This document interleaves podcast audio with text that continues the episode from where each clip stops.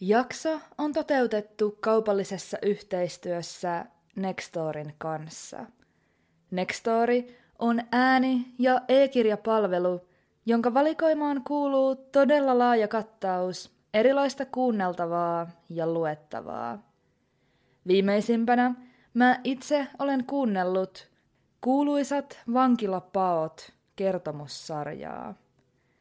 Sarja koostuu kymmenestä erillisestä tosielämän kertomuksesta, joissa kussakin perehdytään kuuluisaan ja toinen toistaan mielikuvituksellisempaan vankilapakoon. Sarjassa käsitellään muun muassa Varjoton podcastistakin tuttua Alcatrazin vankilapakoa sekä muita yhtä lailla hurjia ja uskomattomia tarinoita, joista suurin osa oli ainakin itselleni ennestään tuntemattomia. Kertomussarja on kaiken kaikkiaan hyvin mukaansa tempaavaa kuunneltavaa.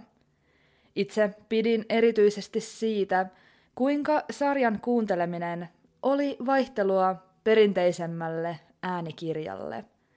Jokainen vankilapako kuvaillaan vajaan tunnin mittaisena kertomuksena, jonka kuuntelee helposti yhdeltä istumalta. Tämän kertomussarjan sekä lukemattomien muiden kirjojen äärelle pääset Nextory ääni- ja e-kirjapalvelussa. Ja mikä parasta, mulla on tarjota äärimmäisen hyvä tarjous. Saat nyt peräti 45 päivää ilmaista kuunteluaikaa Nextorissa koodilla varjoton. Linkin palveluun ja tähän tarjoukseen löydät jakson kuvauksesta sekä Varjoton podcastin sosiaalisen median kanavilta. Tarjous koskee ainoastaan palvelun uusia käyttäjiä.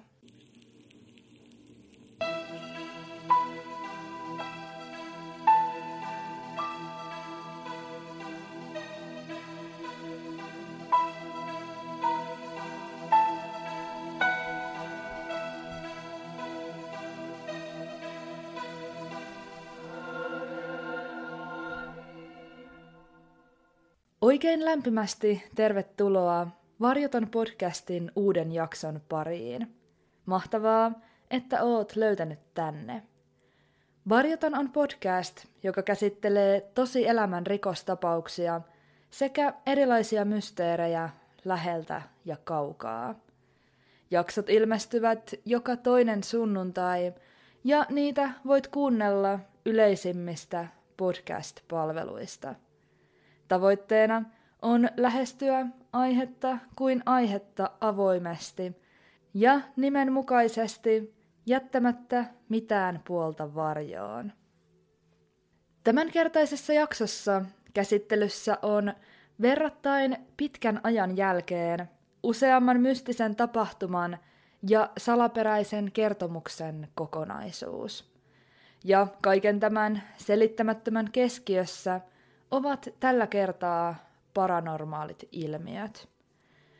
Hyvin usein puhuttaessa erilaisista yliluonnollisista ilmiöistä ja kokemuksista tuntuvat tapahtumat keskittyvän johonkin tiettyyn rakennukseen tai alueeseen. Parin otteeseen Varjoton podcastissa onkin ollut aiheena juuri kirotuksi uskottu rakennus, mutta tällä kertaa syvennytään tutkimaan luonnosta löytyvää kohdetta, jopa maailman pelottavimpana metsänä tunnettua Hoya Bachua. Ennen jakson kuuntelua pyydän tarkastamaan jakson kuvauksesta löytyvät sisältövaroitukset.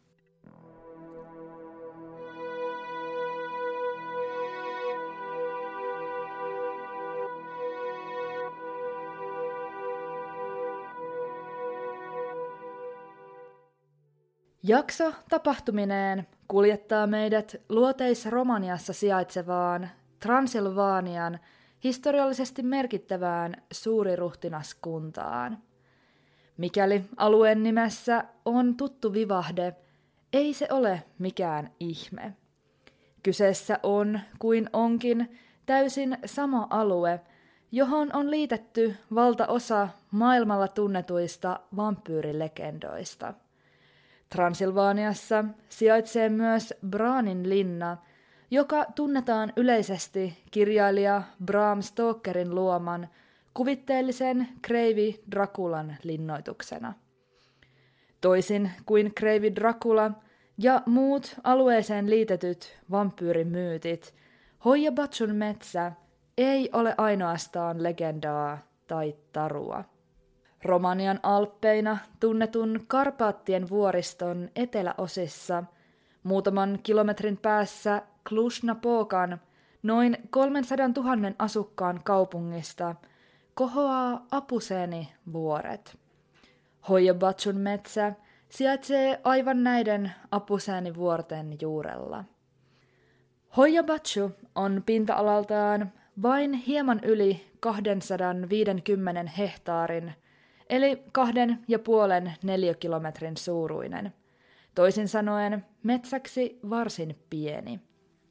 Koko metsäalueen halki onkin siis mahdollista kävellä hyvinkin lyhyessä ajassa. Hoijabatsun metsäala on hieman koholla sitä ympäröivästä muusta maastosta. Alueen kasvillisuutta on kuvailtu erittäin poikkeavaksi ja erityisesti Hoijabatsun puut ovat muodoltaan hyvin erikoisia, ikään kuin kiemuraisia tai vahvasti kaareutuvia. Kierteet eivät ole satunnaisia, vaan suurin osa puista näyttää kiertyvän spiraalimaisesti myötäpäivään.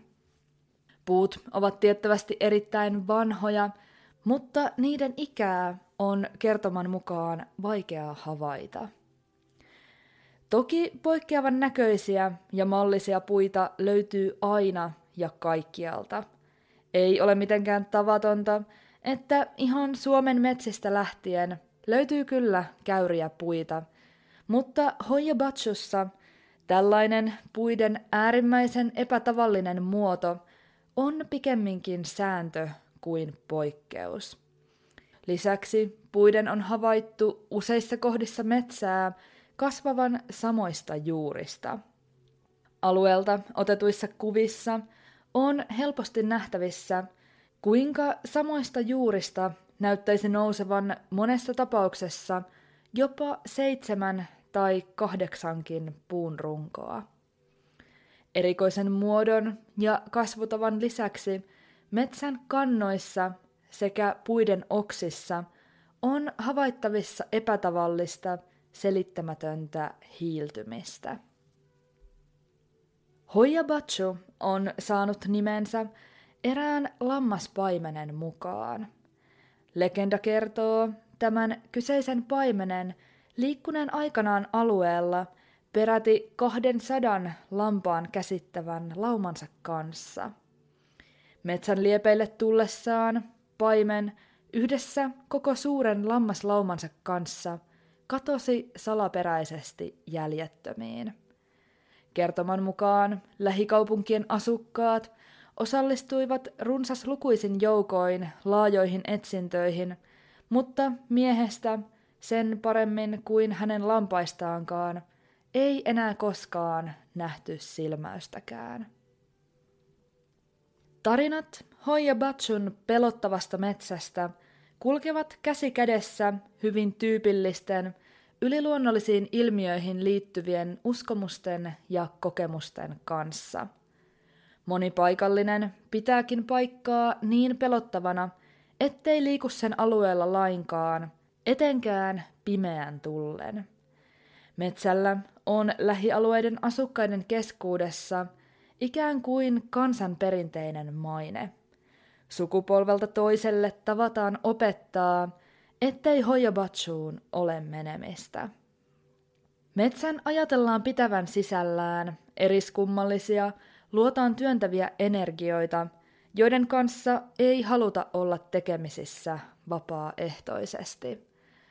Paikallisten keskuudessa liikkuu kertomuksia tästä mainitusta kadonneesta lammaspaimenesta sekä lukuisista muista henkilöistä, jotka eivät väitetysti ole koskaan palanneet kerran astuttuaan Hoijabatsun metsän siimekseen. Ja ne, jotka kaikesta huolimatta tämän jälkeen uskaltavat metsään mennä, ovat sen varjossa kohdanneet toinen toistaan omituisempia ja kauhistuttavampia kokemuksia. Metsän paranormaali maine alkoi muodostua 1950-1960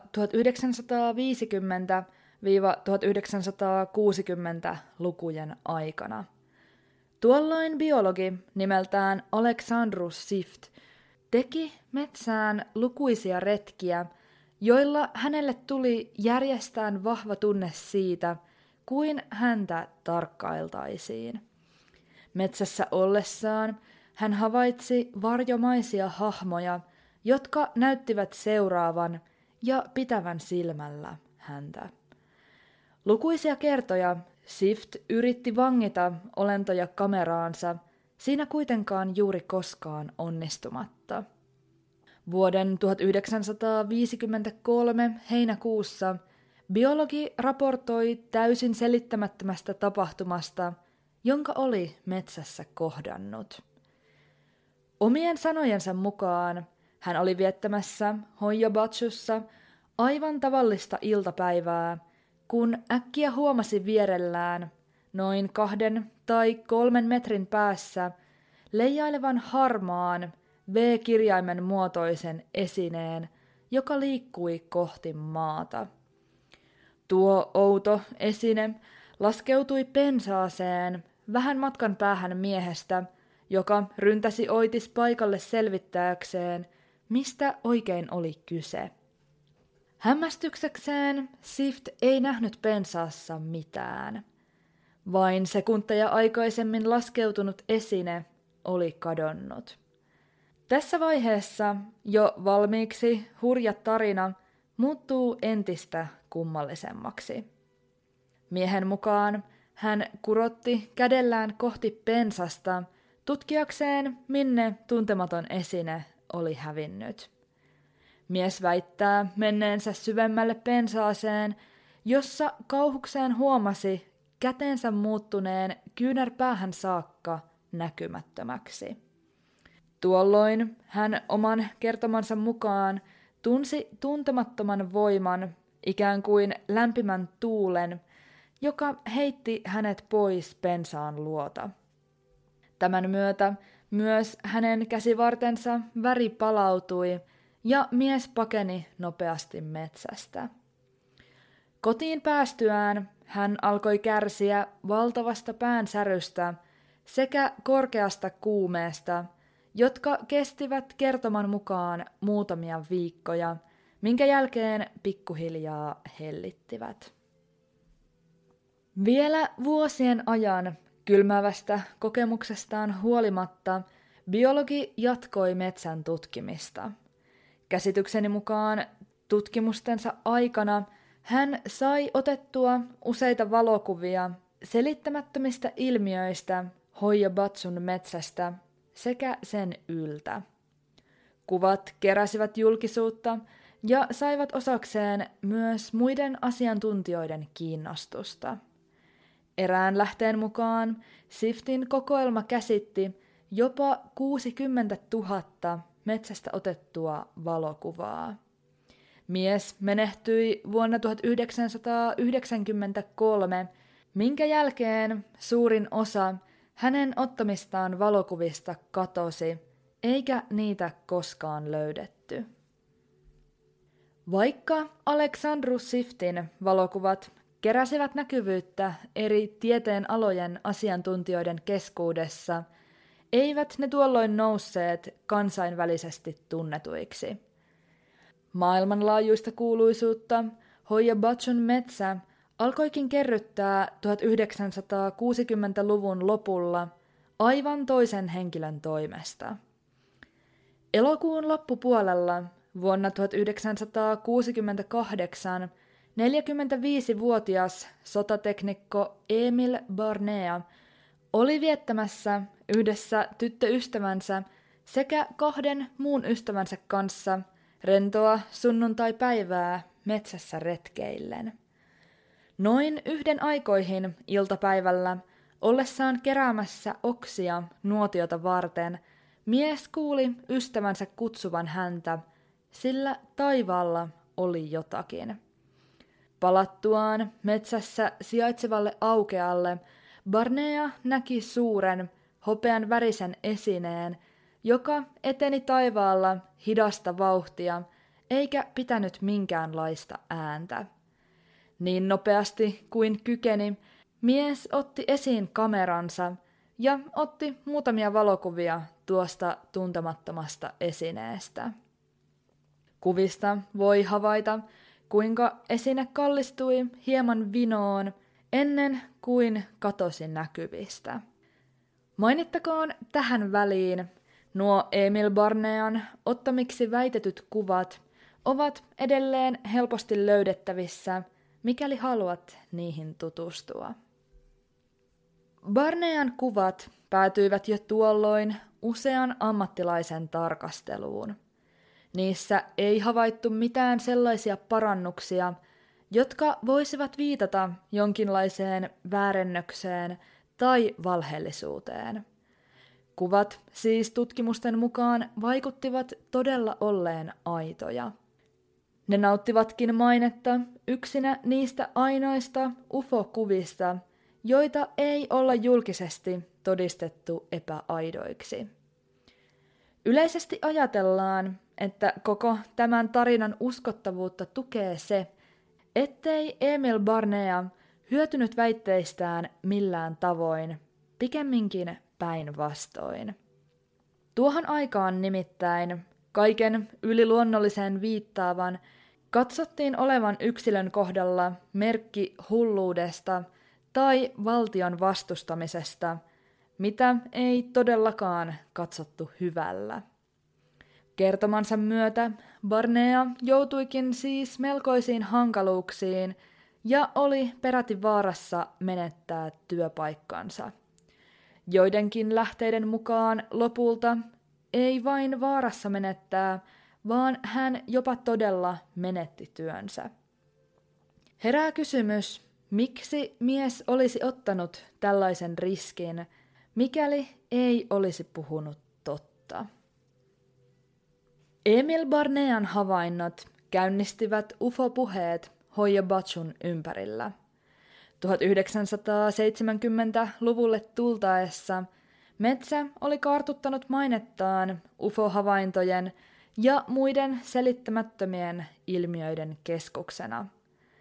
Hoijabatsusta tuli suosittu kohde, josta moni kiinnostui ja halusi omin silmin nähdä, oliko metsässä todella jotakin poikkeavaa. Tämän kasvavan mielenkiinnon myötä jo vuosien ja vuosikymmenten ajan ihmiset ovat raportoineet kokemuksistaan metsän siimeksessä. Yleisimpiin metsässä tapahtuviin selittämättömiin ilmiöihin lukeutuu salaperäisten valopallojen äkillinen ilmaantuminen. Tämän lisäksi monissa metsästä otetuissa kuvissa on havaittavissa ihmismäisiä muotoja. Välillä muodot ovat esimerkiksi puiden oksien tai pensaiden muodostamia, kun taas ajoittain selkeitä ihmishahmoja – hyvin erikoisissa paikoissa. Talvisaikaan lumisessa metsässä on havaittu jalanjälkiä, jotka päättyvät yhtäkkisesti, aivan kuin kävelijä olisi vain kadonnut tyhjyyteen. Lisäksi metsään liitetään lukuisia kertomuksia äänistä, jotka poikkeavat tavallisen metsän äänimaailmasta. Kertoman mukaan tyhjässä metsässä saattaa kaikua ambulanssin ääni, kellon tikitys, kikatus tai räjähtävien auton renkaiden pauke. Lisäksi monenlaiset äkkinäiset kirkaisut ovat metsässä tavallisia. Näiden poikkeavien äänien välissä metsässä kerrotaan vallitsevan aavemainen hiljaisuus.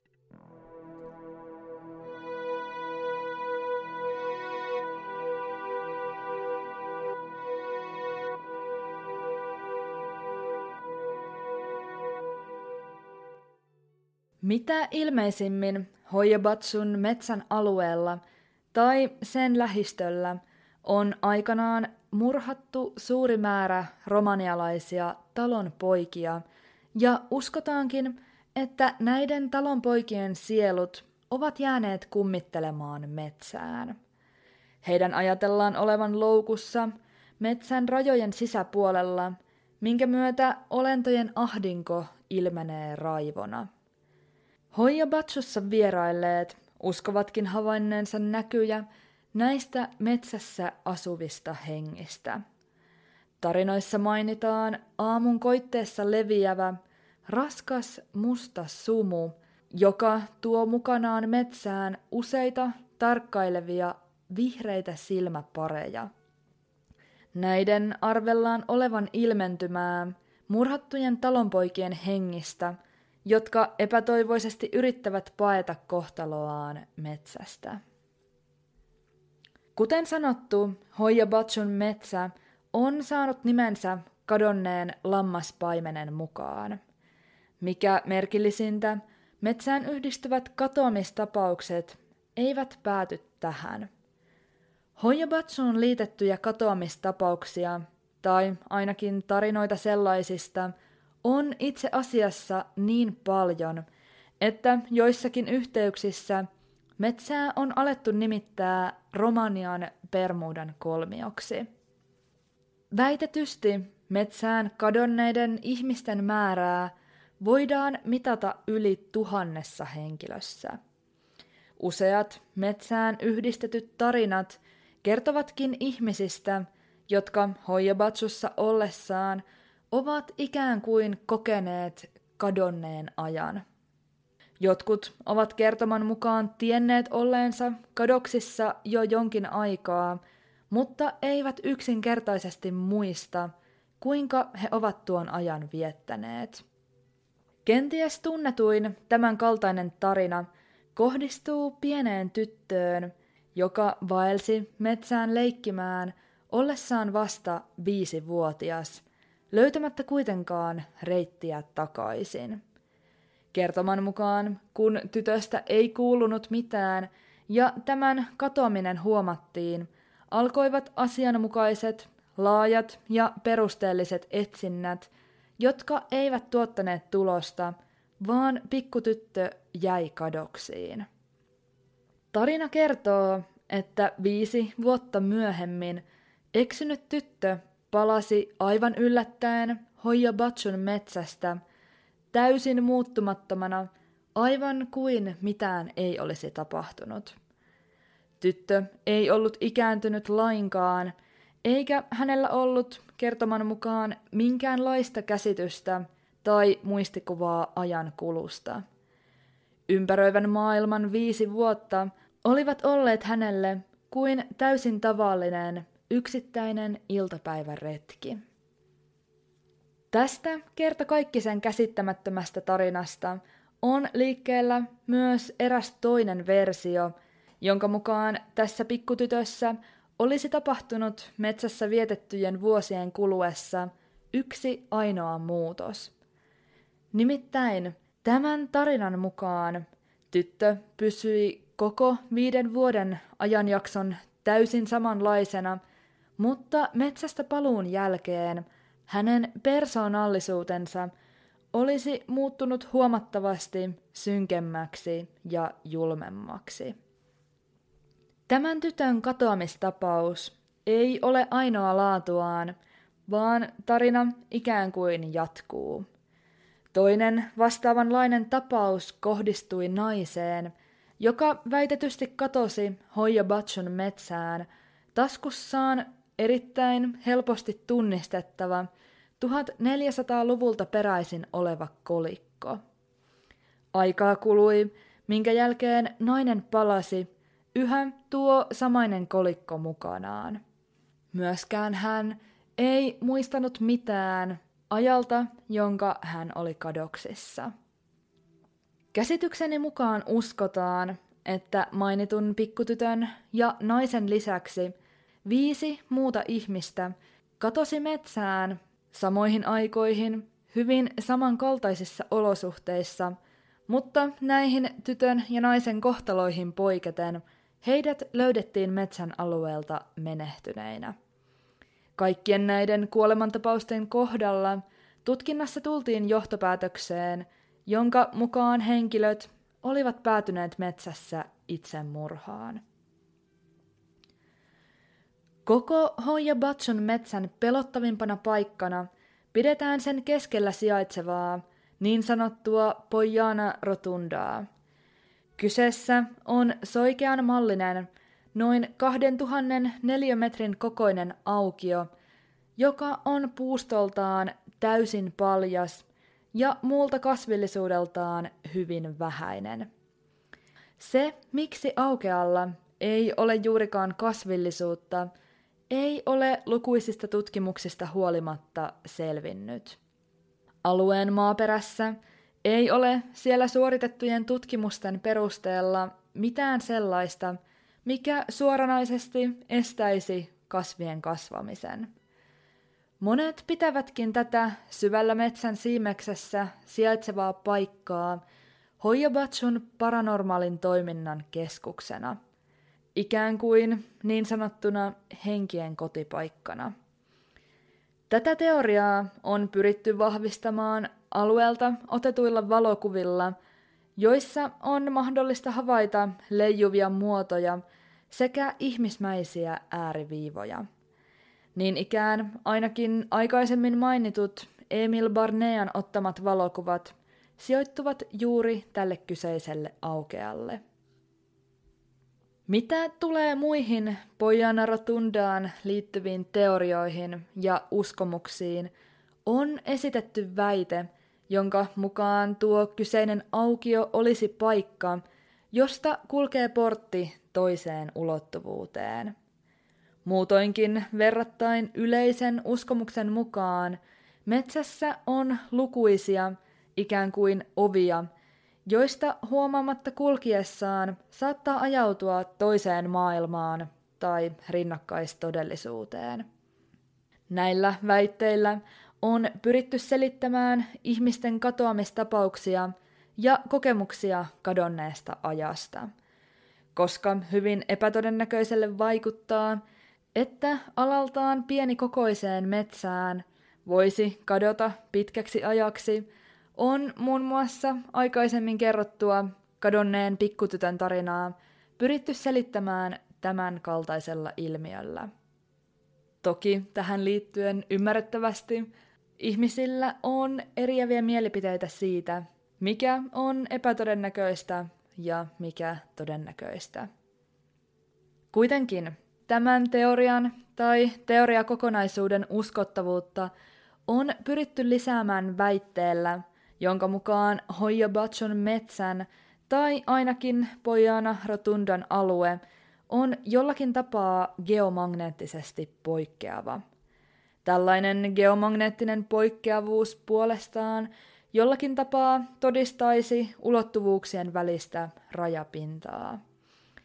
En ole varma, mistä väite poikkeaman olemassaolosta on alun perin peräisin, mutta sen kautta on tiettävästi ainakin pyritty selittämään ilmiötä, jossa paikalla vierailleiden ihmisten kompassit ovat sekoittuneet aukiolle saavuttaessa.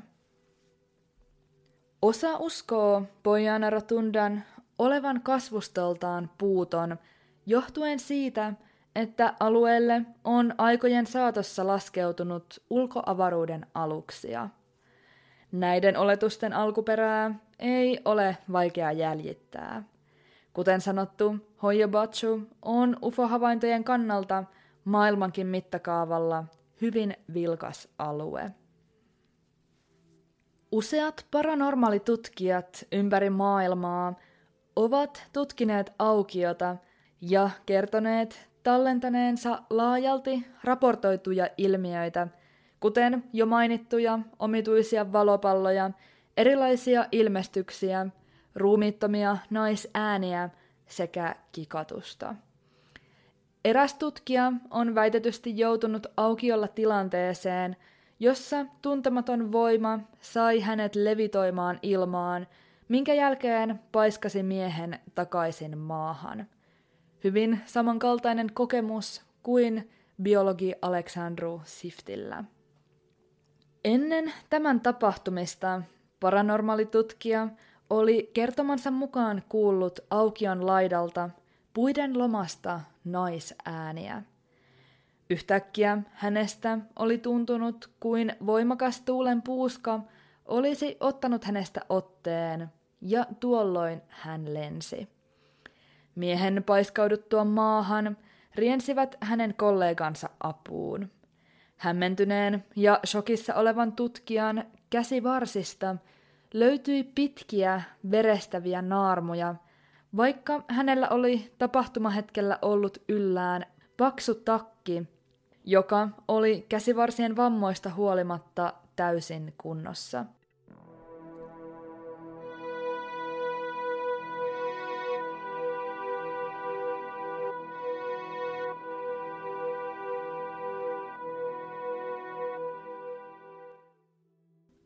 Lukuisat metsään liittyvät kertomukset ovat legendoja tai myyttejä useiden kymmenien vuosien takaa, mutta myös niin sanottuja ensimmäisen käden tietoja on runsaasti liikkeellä.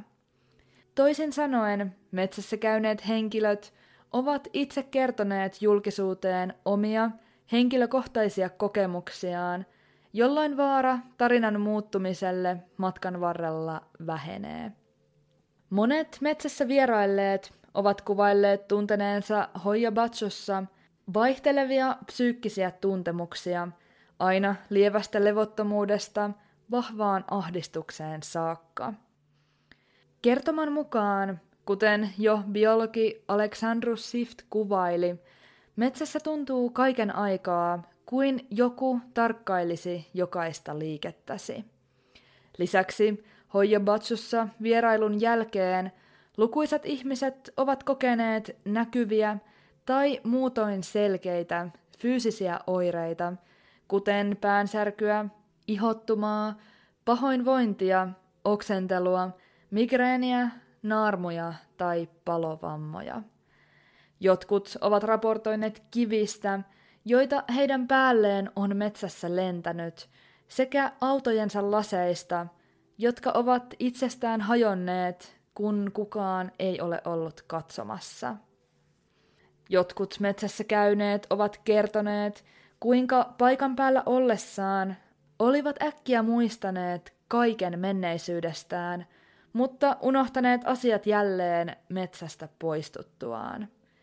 Lisäksi, kuten monilla muilla, Paranormaaleihin ilmiöihin liitetyillä paikoilla, myös Hoijabatsulla, on raportoitu olevan jonkinlaista selittämätöntä vaikutusta elektronisiin laitteisiin ja niiden toimintaan.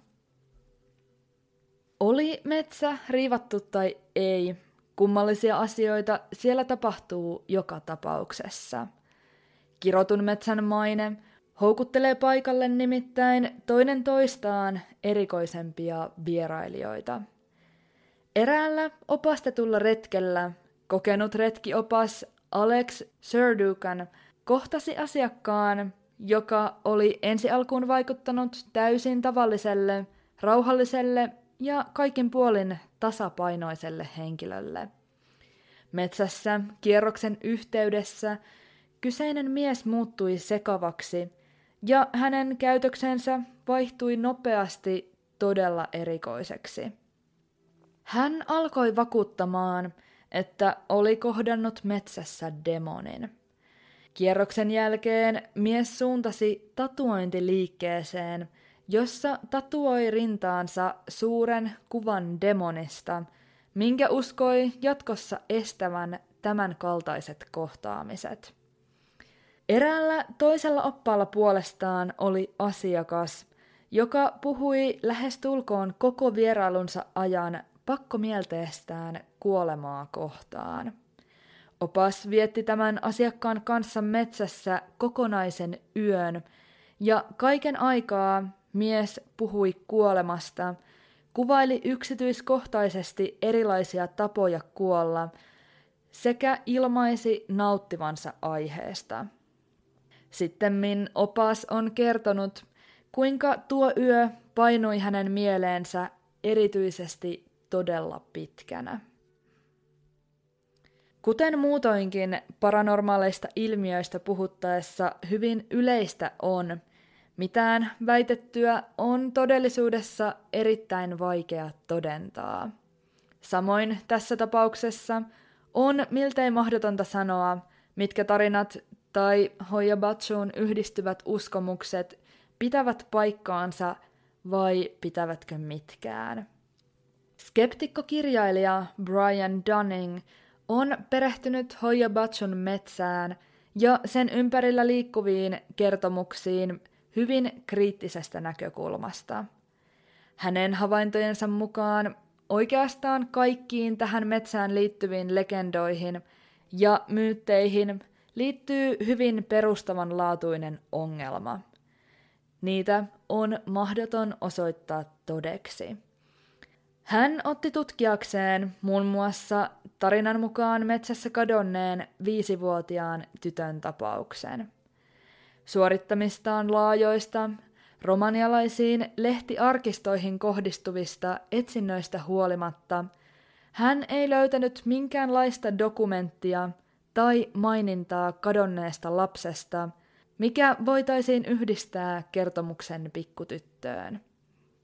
Samoin Dunning on ottanut kantaa metsän yleisesti uskottuun geomagneettiseen poikkeamaan. Hän tutki asiaa, mutta ei löytänyt todisteita poikkeaman todellisesta olemassaolosta. Dunningin mukaan kriittisen suhtautumistavan oikeellisuutta ennestään vahvistaa lukuisissa lähteissä esitetyt suoraan valheelliset tai rajusti liioitellut väitteet metsään liittyen.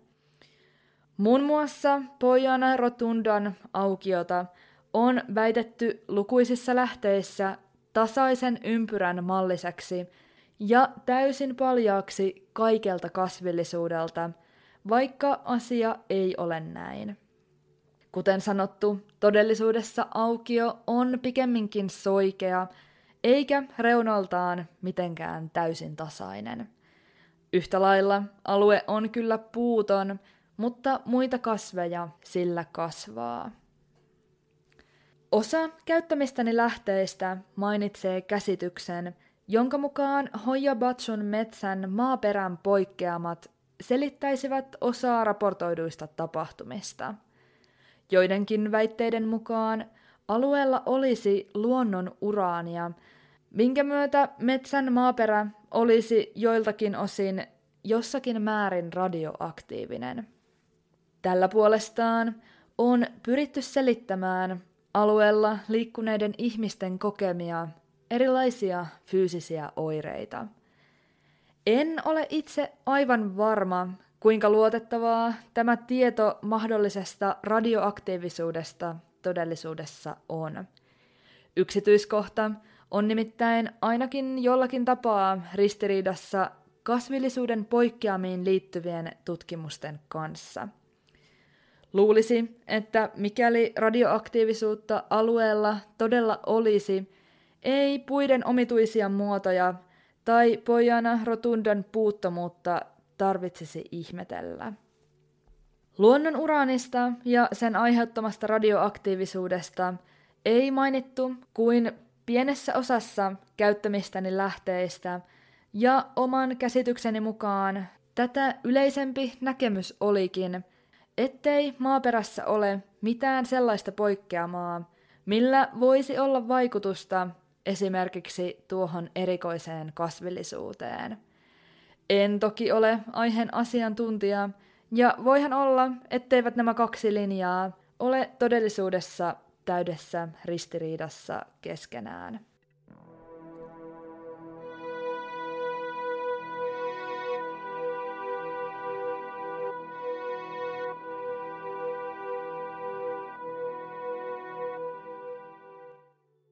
Hoijabatsu jaksaa kiinnostaa ihmisiä vuodesta toiseen.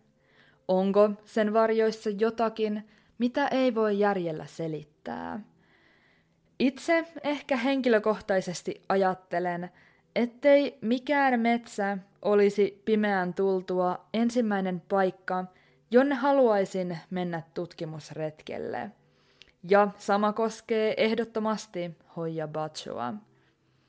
Piti se sisällään jotakin yliluonnollista tai ei, pelottava paikka on varmasti, etenkin yöaikaan. Pimeässä, taskulampun valossa, jo metsälle ominaiset, kaarevat puut saavat silmissä uusia muotoja, ja hiljaisessa metsässä jokainen ääni kuuluu luonnottoman selkeänä. Moni asia tai paikka voi saada karmivia sävyjä, kun sen uskoo olevan jollakin tapaa poikkeavan pelottava. Ihmismieli toimii monessa tilanteessa siten, että se näyttää meille juuri sen, minkä haluamme nähdä.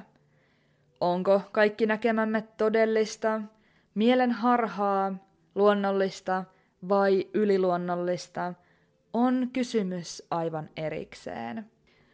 Opastettuja kierroksia Hoijabatsussa vetävä Alex Serdukan on kuitenkin loppujen lopuksi sitä mieltä, että metsä on kirottu ainoastaan, kun sinne tuo omat aaveet mukanaan. Mutta kuten aina, tässäkin totean, mikään ei ole mahdotonta. Tämän kerran jakso alkaa lähestyä loppuaan. Kiitos todella paljon, kun kuuntelit. Palautetta, toiveita tai muita jaksosta heränneitä ajatuksia voit jakaa podcastin sosiaalisen median kanavilla tai sähköpostilla, jotka kaikki löydät jakson kuvauksesta. Kuulisin suurella mielenkiinnolla juuri sinun mielipiteitäsi tätä tapausta koskien. Ensi kerralla tarkastelussa on taas jokin toinen aihe, jota käsittelen avoimesti, jättämättä mitään puolta varjoon.